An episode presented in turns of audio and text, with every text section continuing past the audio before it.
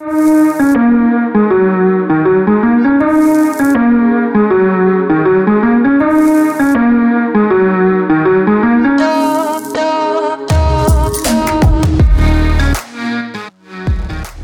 jest Układ Otwarty, a ja nazywam się Igor Jankę. Mija piąty tydzień najgroźniejszego konfliktu od czasu II wojny światowej. Jak co piątek podsumowujemy stan sytuacji na frontach. Nie mógłbym tego robić bez Państwa wsparcia, więc bardzo za to chciałbym podziękować. Dzisiaj chciałbym wymienić kolejnych patronów.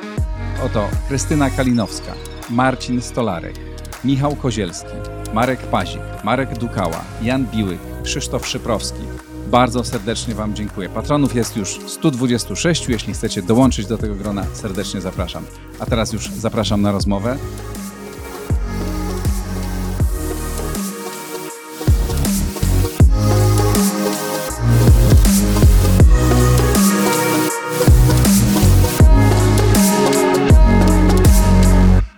I jak co piątek, naszym gościem jest generał Waldemar Skrzypczak. Dzień dobry, panie generale.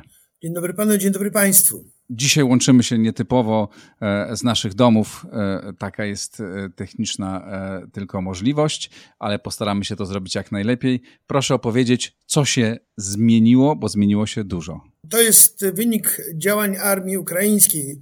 Ta zmieniająca się dynamicznie bardzo sytuacja wynika z bardzo zaawansowanych działań armii ukraińskiej, która z obrony przeszła do działań zaczepnych na kilku wybranych kierunkach. Zresztą to jest gra o czas. Myśmy o tym mówili e, w zasadzie dwa tygodnie temu u Pana, że ta operacja przyjmie inny kształt niż e, oceniało wielu ekspertów. Mówiliśmy między innymi o tym, że ta operacja będzie miała, działa się w trzech zasadniczych obszarach. Pierwszy obszar to jest Kijów i jego najbliższe, najbliższe obszary wokół Kijowa, po Czernichów włącznie. Drugi obszar to oczywiście to łuk donbaski y, w rejonie Donbasu na zachód od Ługańska i Doniecka. No i trzeci obszar to jest oczywiście obszar y, hersoński, bo tam też dzieją się bardzo dynamiczne działania, operacje wojskowe. Poczynając od głównego kierunku y, działania, jeśli chodzi o armię rosyjską, ukraińską, łuku donbaskiego, tam od w zasadzie czterech dni Rosjanie ściągają, w zasadzie nawet więcej, chyba już od tygodnia blisko, ściągają siły z innych kierunków, z uwagi na to, że ten potencjał, którym dysponują, jest niewystarczający do tego, żeby ukraińskie wojska w łuku donbaskim e, rozbić. Zatem od, zarówno od północy, jak i od południa gromadzą siły i środki, które będą zdolne, którymi będą zdolni do wykonania uderzenia z kierunku północnego, z kierunku Iziumu, w kierunku na Kramatorsk i z południowego kierunku z Zaporoża, w kierunku również na Kramatorsk, żeby te dwa uderzenia się połączyły, idące od północy do południa, co pozwoli po przełamaniu obrony ukraińskiej okrążyć wojska ukraińskie w łuku donbaskim i potem je zlikwidować i czym osiągną Rosjanie zajęcie czy opanowanie e, terytorium e, obwodu donieckiego, ługańskiego w ich administracyjnych granicach sprzed wojny. Na dzień dzisiejszy e, próby uderzenia z kierunku północnego nie powiodły się, ponieważ dwa dni temu Rosjanie wykonali, przepraszam, Ukraińcy wykonali silny kontratak i e, walki toczą się wokół Iziumu i Rosjanie nie mogą tego zgrupowania do uderzenia zorganizować. Natomiast od kierunku południowego próbują w połączeniu z atakami od Ługańska i Doniecka uderzać na wojska ukraińskie, które się skutecznie bronią w tym rejonie. I na dzień dzisiejszy Rosjanie nie mają powodzenia a to powodzenie jest zagrożone przez podchodzące od wody armii ukraińskiej zachodu, które w ten rejon, rejon tego kotła donbaskiego się zbliżają i widać wyraźnie, że tam się rozgrywa w tej chwili decydująca bitwa. Zresztą myśmy to przewidywali ponad 10 dni temu, że e, ten obszar będzie kluczowym, e, jeżeli chodzi o rozstrzyganie tej wojny, przynajmniej przed rozpoczęciem negocjacji. Drugi kierunek, Prezydent... Przepraszam. Prezydent Zełęński dzisiaj w nocy e, mówił o tym, że właśnie w tym rejonie czekają nas bardzo ciężkie bitwy, e, ale nie brzmiał tak bardzo optymistycznie. Raczej e, miałem wrażenie, że no przestrzega przed tym, że te, te bitwy mogą być ba bardzo trudne. Jak pan ocenia tak, szanse obu stron i uzbrojenie i siły obu stron? Znaczy, tak jak przewidywaliśmy u pana dwa tygodnie temu, że ten rejon będzie kluczowy. I to się dzieje w tej chwili, czyli nasze prognozy były trafione. Jakie mają szanse Ukraińcy? Ukraińcy mają moim zdaniem duże szanse, bo e, Rosjanie sprowadzili w ten rejon swoje odwody, które ściągają między innymi spod Kijowa, Czernichowa, spod Sum, spod Konotopu, jeżeli chodzi o kierunek północny i oni w tej chwili formują zgrupowania uderzeniowe, które robią z wielkimi trudnościami z uwagi na to, że są te zgrupowania cały czas atakowane przez odwody ukraińskie y, w rejonie Izjumu i w rejonie Charkowa. Zatem im trudno się zorganizować, żeby to uderzenie w sposób skoncentrowany wykonać w kierunku południowym. Rosjanie mm, nie mają świeżych sił. Oni te siły organizują z sił, które już są w styczności, które są w walce od 3-4 tygodni, a zatem nie dysponują one jakimś wielkim potencjałem. W związku z tym oni z 3-4 grup bojowych robią dwie grupy bojowe, kompletując w ten sposób oddziały do walki. Nie wróży to powodzenia z uwagi na to, że również w strefie tyłowej działają wojska ukraińskie, które dezorganizują dowóz logistyki, dowóz zapasów, środków materiałowych, więc to uderzenie od północy będzie uderzeniem niezwykle trudnym dla Rosjan. Y, wierzę w to, że te siły ukraińskie, które walczą w rejonie Ziumu na północ od Kramatorska, uniemożliwią zorganizowany atak armii rosyjskiej. Y, oczywiście prezydent Zełenski przewiduje, że walki będą ciężkie, ale y, no nie ma lekkich walk. Walki są generalnie zawsze ciężkie.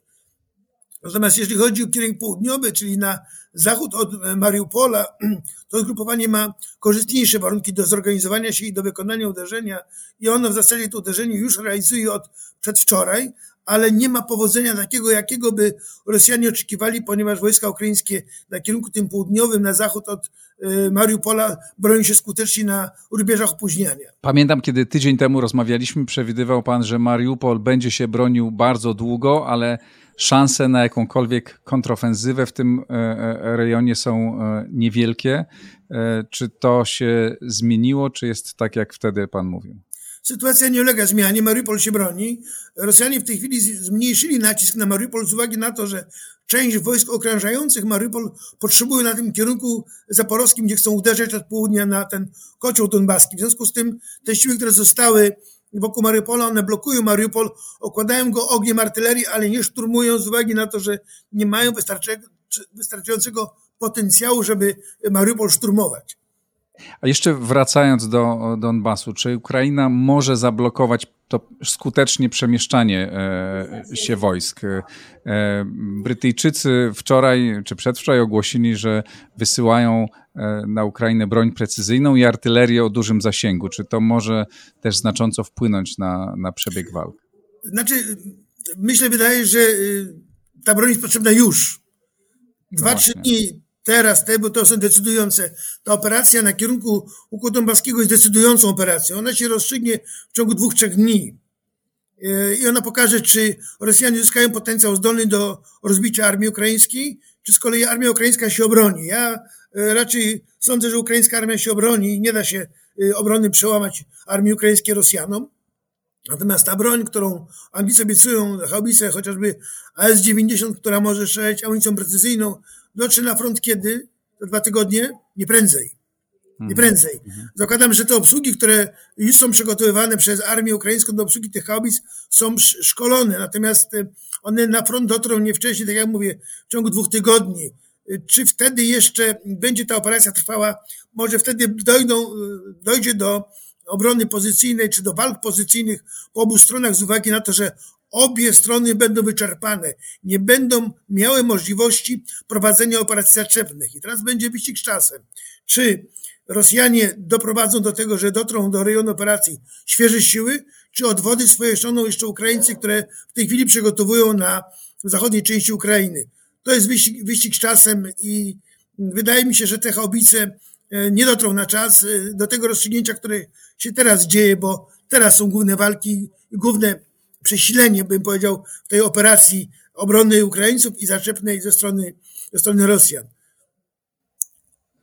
Czy, mm, e, czy pańskim zdaniem e, ta, te decyzje Rosjan o przemieszczeniu sił i o skupieniu się na Donbasie z wojskowego punktu widzenia są racjonalne? Znaczy, generalnie o tym decyduje polityka, ponieważ Rosjanie e, zdali sobie z tego sprawę już 10 dni temu, że tej wojny nie wygrają, że nie, nie uda im się na kilku kierunkach prowadzić operacji jednocześnie, czyli na kierunku tego łuku donbaskiego, na kierunku Kijowa i Czernichowa i na kierunku hersońskim. W związku z tym skupiają się na zajęciu tych dwóch obwodów i chcą zachować jeszcze te tereny, które opanowali, czy mówię o obwodzie zaporowskim i hersońskim, no bo oni jednak w tych obwodach jeszcze panują i mają opanowane, mimo tego, że, Rosja, że Ukraińcy kontratakują w Hersoniu. Ta decyzja wynika z tego, że Rosjanie zdali sobie z tego sprawę, że e, operacja ta została przez Ukraińców załamana, operacja zaczepna Rosjan i że Rosjanie muszą szukać innego rozwiązania, które pozwoli im wygrać przynajmniej to, co może być częścią pierwotnego planu, ale co pozwoli z kolei mieć karty przy negocjacjach przy stole kiedy będą prowadzone negocjacje obustronne, żeby mieć e, coś takiego w ręku, co pozwoli stawiać warunki Ukrainie. O, możemy sobie przecież wyobrazić, e, no pan jest optymistą, ale możemy sobie wyobrazić sytuację, w której Donbas jest e, zdobyty i ta południowa, wschodnia część Ukrainy jest zajęta przez e, Rosjan jest połączenie z Krymem i wtedy tak naprawdę Rosja może powiedzieć, że ma realny sukces, odcina jedną trzecią e, Ukrainy i czeka sobie rok, dwa, trzy, odbudowuje swoje siły i ponawia atak i sytuacja dalej jest nierozwiązana. Tak może być. Faktycznie, jeżeli Rosjanie zdobędą Donbas, czyli obwody ługański, doniecki w, w administracyjnych granicach, mając Zaporoże i mając e, rejon Hersonia w ręku, mogą rzeczywiście dążyć do zawieszenia broni i wtedy będzie sytuacja, bym powiedział, e, taka, że w finale można powiedzieć, że to tą wojnę przegrała Ukraina. Jeżeli rzeczywiście uda się Rosjanom te rejony cztery, te cztery obwody utrzymać i siadać w ręku, mając do stołu negocjacyjnego to będzie można powiedzieć, że tą wojnę przegrała Ukraina, bo e, prawdopodobnie te tereny będą negocjowane przy stole i teraz kwestią będzie, kto będzie miał więcej sojuszników w czasie tych negocjacji przy stole i jakich sojuszników, z jakimi argumentami.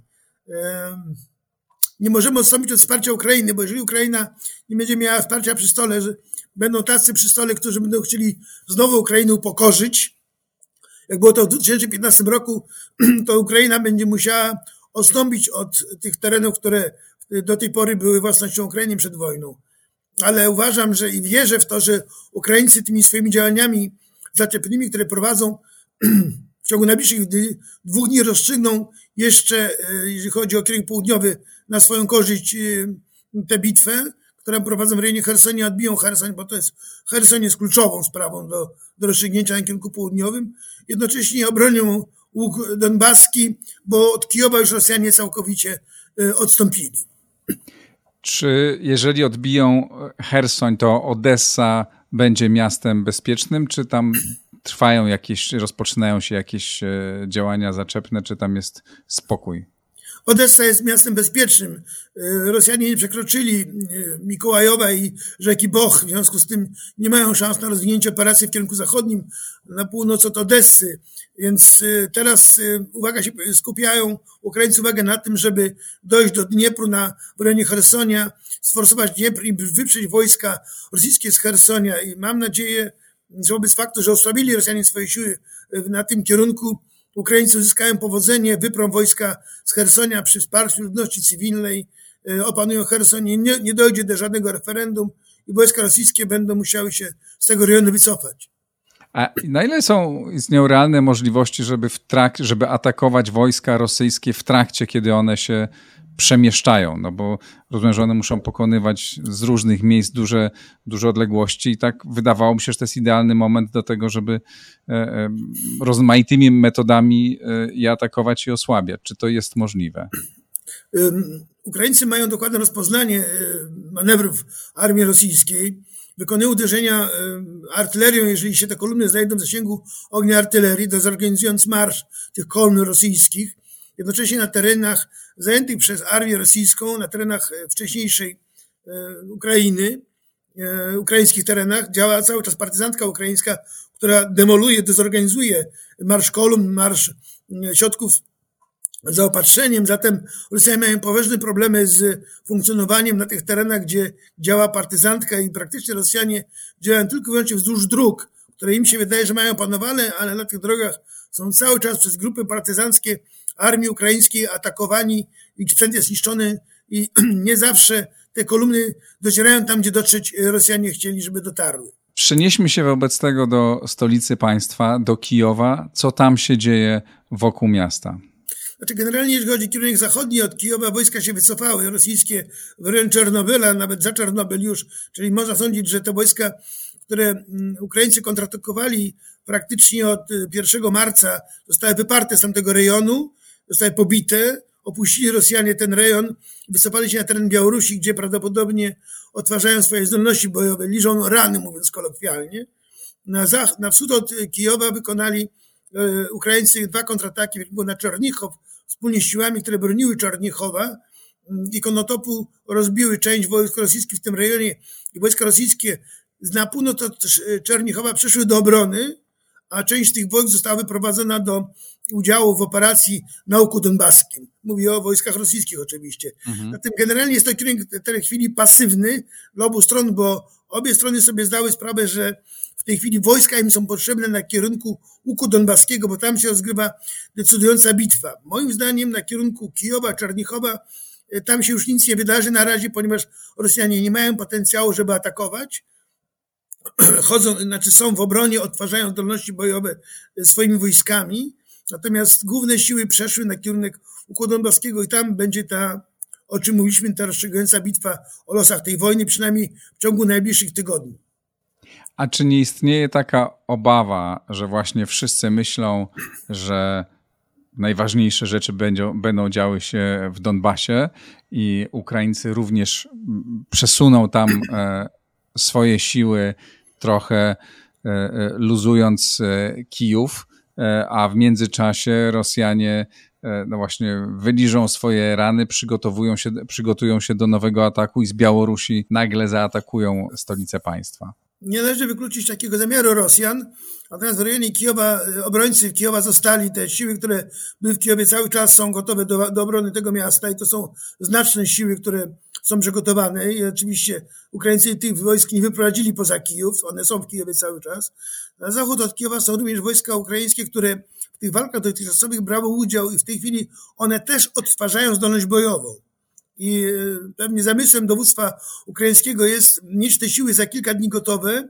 Stąd te straty w tych jednostkach, które walczyły długo, przecież dwa tygodnie walczyły te wojska na zachód od Kijowa z Rosjanami. One w tej chwili są, ich straty uzupełniane, zapasy odtwarzane, sprzęt dostarczany. Także obie strony w tej chwili jakby odtwarzają zdolność bojową. Mi się wydaje, że Rosjanie mają tego świadomość, że te siły, które są w Kijowie, wokół Kijowa, nie pozwolą im tym, czym dysponują w najbliższym czasie, próbować atakować ponownie Kijów. Jak wygląda stan sprzętu e, po stronie ukraińskiej? No bo przecież też ponoszą straty, mniej o tym opowiadają, bo opowiadają chętnie o, e, o stratach e, wroga, ale zapewne te straty są poważne. Na ile według pańskiej wiedzy te straty są odtwarzane i na ile są uzupełniane no, te potrzeby, które, które są najważniejsze. Z jednej strony obrony przeciwlotniczej, ale z drugiej strony rozumiem też e, no, tej artylerii, broni dalekiego zasięgu, którą mogą, e, którą mogą Ukraińcy atakować. Znaczy, generalnie, jeżeli chodzi o środki obrony e, przeciwlotniczej i powietrznej, Ukraińcy mają te środki, mają ich na tyle wystarczająco, żeby skutecznie walczyć z lotnictwem rosyjskim. Rosjanie mają poważne problemy z lotnictwem z uwagi na straty, które ponieśli i to w najlepszym sprzęcie, jeżeli chodzi o siły powietrzne. E, także skutecznie e, Ukraińcy walczą z samolotami i śmigłowcami armii rosyjskiej. E, jeżeli chodzi teraz o broń przypancerną, Ukraińcy mają dobre środki przeciwpancerne i sobie świetnie radzą z kolumnami rosyjskich czołgów. Natomiast Ukraińcom do tej pory dawaliśmy cały czas, i to było w retoryce polityków, broń defensywną. Ukraińcom, y, żeby mogli odbijać tereny, potrzebna jest broń ofensywna. Oni w dotychczasowych działaniach tego sprzętu swojego też dużo stracili. Straty może nie są porównywalne do rosyjskich, ale są również znaczące i poważnie osłabiają potencjał armii ukraińskiej. W związku z tym Ukraińcy korzystają jakby z dwóch źródeł. uzupełnienia strat swoich, przede wszystkim uzupełniają straty w oparciu o zdobyczny sprzęt armii rosyjskiej, w tym i czołgi bojowe z piechoty i inny sprzęt, który się nadaje do działań ofensywnych, do atakowania, jak również liczą na to, że w najbliższym czasie będą dostały sprzętu tego ofensywnego z zachodu, ponieważ oni go potrzebują koniecznie i wiemy, że takie transakcje mają miejsce i będzie przybywało Ukraińcom czołgów. Ale czy to jest tak, że ich będzie przybywało w takim, wedle pańskiej wiedzy, w takim czasie, no, który pozwoli jeszcze na ich skuteczne użycie w tych krytycznych momentach? Część tego sprzętu już jest, trafia w tej chwili w najbliższych dniach, już trafiło do, do jednostek, y, te, które odtwarzają mm, zdolność bojową, jeśli chodzi o czołgi. Natomiast sądzę, że te deklaracje między innymi polityków brytyjskich o haubicach HS-90 i innych, którzy takie, za, takie zadania realizują, pozwolą mi w krótkim czasie Y, Ukraińcom uzupełnić sprzęt, który mogą wykorzystać w działaniach zaczepnych na kierunku głównie y, hersońskim, bo tam trzeba ten Herson i Zaporoże trzeba odbić. Pojawiła się w nocy taka informacja o, o tym, że zostały wysadzone czy zaatakowane magazyny y, paliwa w Białogrodzie, tak bodajże ta miejscowość się nazywa, na terenie Rosji, Białgorod. jakieś 40 km Białgorod, e, dwoma helikopterami Mi-24 tuż przed tym, jak nagrywaliśmy, e, pojawiła się informacja, że sztab ukraiński wcale nie potwierdza, sztab generalny Ukrainy wcale nie potwierdza, e, czy wręcz zaprzecza, że to e, oni zaatakowali, więc tu nie mamy, chyba że pan może ma jakąś wiedzę bardziej szczegółową na ten temat, ale pytanie, które chciałem zadać zasadnicze jest takie, czy pańskim zdaniem z punktu widzenia, z punktu widzenia Ukrainy i całej tej operacji jest sens atakowanie Rosjan na ich terenie, pokazanie, że oni też są zagrożeni, że ta wojna może wkroczyć też e, e, na ich teren, czy to wiąże się ze zbyt dużym ryzykiem? Znaczy na pewno wiąże się to z ryzykiem w charakterze politycznym, bo politycy pewnie będą zaraz oburzeni, że, że, że, że Ukraińcy atakują, a ataki Ukraińców były, byłyby oczywiście wykorzystane przez propagandę rosyjską do pokazywania, jak to Ukraińcy atakują, mordują Rosjan. Oczywiście wtedy słupki sondażowe Putinowi bardzo by wzrosły. Więc ja myślę, że Ukraińcy mają tego świadomość i oficjalnie czy otwarcie atakować e, Rosjan nie będą. Natomiast na pewno będą starali się i Białgorod jest tego przykładem, niszczyć bazy logistyczne, niszczyć zapasy środków materiałowych, które, um, którymi dysponują w pobliżu frontu Rosjanie. Nie wykluczam, że było to działanie, nie wiem czy śmigłowców, to czekają na komunikat oficjalny armii ukraińskiej, natomiast nie wykluczam działań sabotażowych, dywersyjnych, które będą niszczyły na zapleczu armii rosyjskiej i składy materiałów pędnych, składy amunicji, składy żywności. To jest naturalne i uważam, że jak najbardziej w działaniach bojowych takich, jakie mają miejsce na Ukrainie, uzasadnione. Ciągle nie zaatakowały wojska białoruskie. E, rozmawialiśmy o tym już kilkakrotnie. Czy coś w tym tygodniu się zdarzyło nowego z armią białoruską? Czy jest taka możliwość, że ona zostanie ostatecznie wykorzystana, czy raczej nie powinniśmy się tego spodziewać?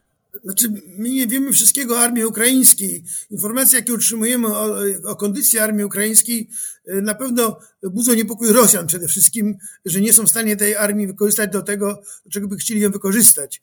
Mówimy o białoruskiej. O białoruskiej, tak. Rosjanie, przepraszam, Rosjanie są tym zaniepokojeni, że armia białoruska w takiej kondycji, że nie są w stanie jej wykorzystać w operacji bojowej. E, wydaje się, że te informacje, które docierają do nas o tym, jaka jest atmosfera w armii białoruskiej, powoduje to, że mm, e, nie chcą jej użyć w działaniach bojowych, bo mogłoby się okazać, że e, Białorusini przyjadą sprzętem granicy, zostawią sprzęt i wrócą na, na, na, na, na Białoruś, a sprzęt przejmą Ukraińcy. Przy czym mm, też kilka tygodni temu mówiliśmy o tym, że na Ukrainie formowane są jednostki z ochotników białoruskich.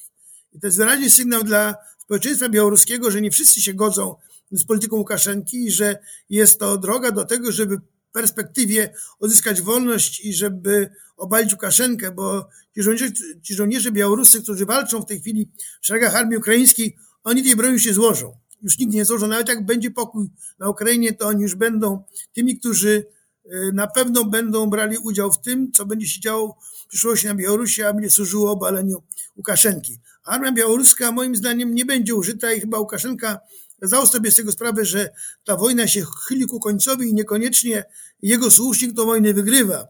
Więc on boi się, nie chce ryzykować sobą y, i swoim, y, że tak powiem, swoim, swoją władzą, wdając się w tą awanturę rosyjską, bo wie, że poniesie tego też konsekwencje, a z kolei jego zachowanie zachowawcze powoduje to, że nie jest postrzegany jako ten, który uległ Putinowi i być może po tej wojnie to uda się mu przetrwać. Czy podsumowując to o, o wszystko, e, co pan powiedział, e, i jeszcze biorąc pod uwagę sytuację polityczną, pojawiające się informacje o kolejnych negocjacjach. E, Ukraińcy powinni próbować cokolwiek dzisiaj negocjować e, e, z Rosją, czy powinni walczyć i tak naprawdę nie ustępować również w negocjacjach ani o centymetr, tylko liczyć na to, że doprowadzą do pełnego wypchnięcia wojsk rosyjskich z terenu Ukrainy sprzed 2014 roku. Powiem jako żołnierz, z wojskowego punktu widzenia powinni walczyć. Dlatego, że e, nie może być sytuacji takiej, że warunki przy stole negocjacyjnym będą dyktowali Rosjanie. Rosjanie i tak już są osłabieni e, tym, że przegrali tą, e, tę główną operację z, z ukraińską armią, to po pierwsze. Po drugie, Rosjanie nie mają sojuszników, którzy im pomagają. Oni bardzo liczyli na państwa, z którymi mają układ o zbiorowym bezpieczeństwie, na, na Armenię, na Kazachstan, na Tadżykistan czy Turkmenistan, na Białoruś też żaden z tych sojuszników nie zrobił żadnego ruchu, żeby pomóc Rosji. Natomiast Ukraina ma za sobą prawie cały świat. I cały świat pomaga Ukrainie w każdy możliwy, dostępny, legalny sposób. W związku z tym Ukraina ma przewagę i tą przewagę powinna wykorzystać na swoją korzyść. Nie może być sytuacji takiej, że to Rosjanie dyktują warunki przy stole negocjacyjnym i jeszcze e, trzeba wyraźnie powiedzieć, że Zełenski stawia sprawę jasno. Nie będzie żadnych ustępstw terytorialnych. W związku z tym nikt nie zgodzi się na warunki, które będzie dyktował Putin. I jeszcze jest jedna rzecz, której mi cały czas brakuje w tych negocjacjach i w tym, co media przekazują. Nie ma nic, nie ma mowy o tym, że ten pokój, który miałby być zawarty, nie mówię o przyszłości ludzi, których deportują, Ukraińców, których deportują Rosjanie na teren y, Rosji. Gdzieś już ponad 400 tysięcy ludzi wywieźli z Ukrainy, pozbawiając ich tożsamości narodowej.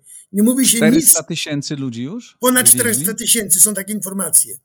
Wywieźli, pozbawiając ich tożsamości narodowej, Rosjanie po całej Rosji. To jest coś takiego jak w 1939-1940 roku w Polsce na Kresach wywożono ludzi, y, wywózki miały miejsce. Jeszcze jest jedna kwestia. Nie ma nic i nikt o tym nie mówi z polityków, o tym, że w warunkach pokoju powinny być zawarte również klauzule o prawie do ścigania zbrodniarzy wojennych. I nie wolno o tym zapomnieć i trzeba o tym głośno mówić, że warunki pokoju muszą być z klauzulą o prawie do ścigania zbrodniarzy wojennych. Miejmy nadzieję, że kiedyś takie porozumienie zostanie e, zawarte, choć trudno w to e, uwierzyć.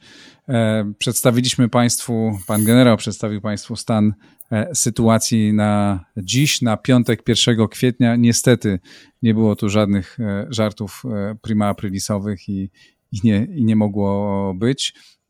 Bardzo dziękuję panie generale. Rozumiem, że za tydzień umawiamy dziękuję się bardzo. Kolejną rozmowę, kolejne podsumowanie.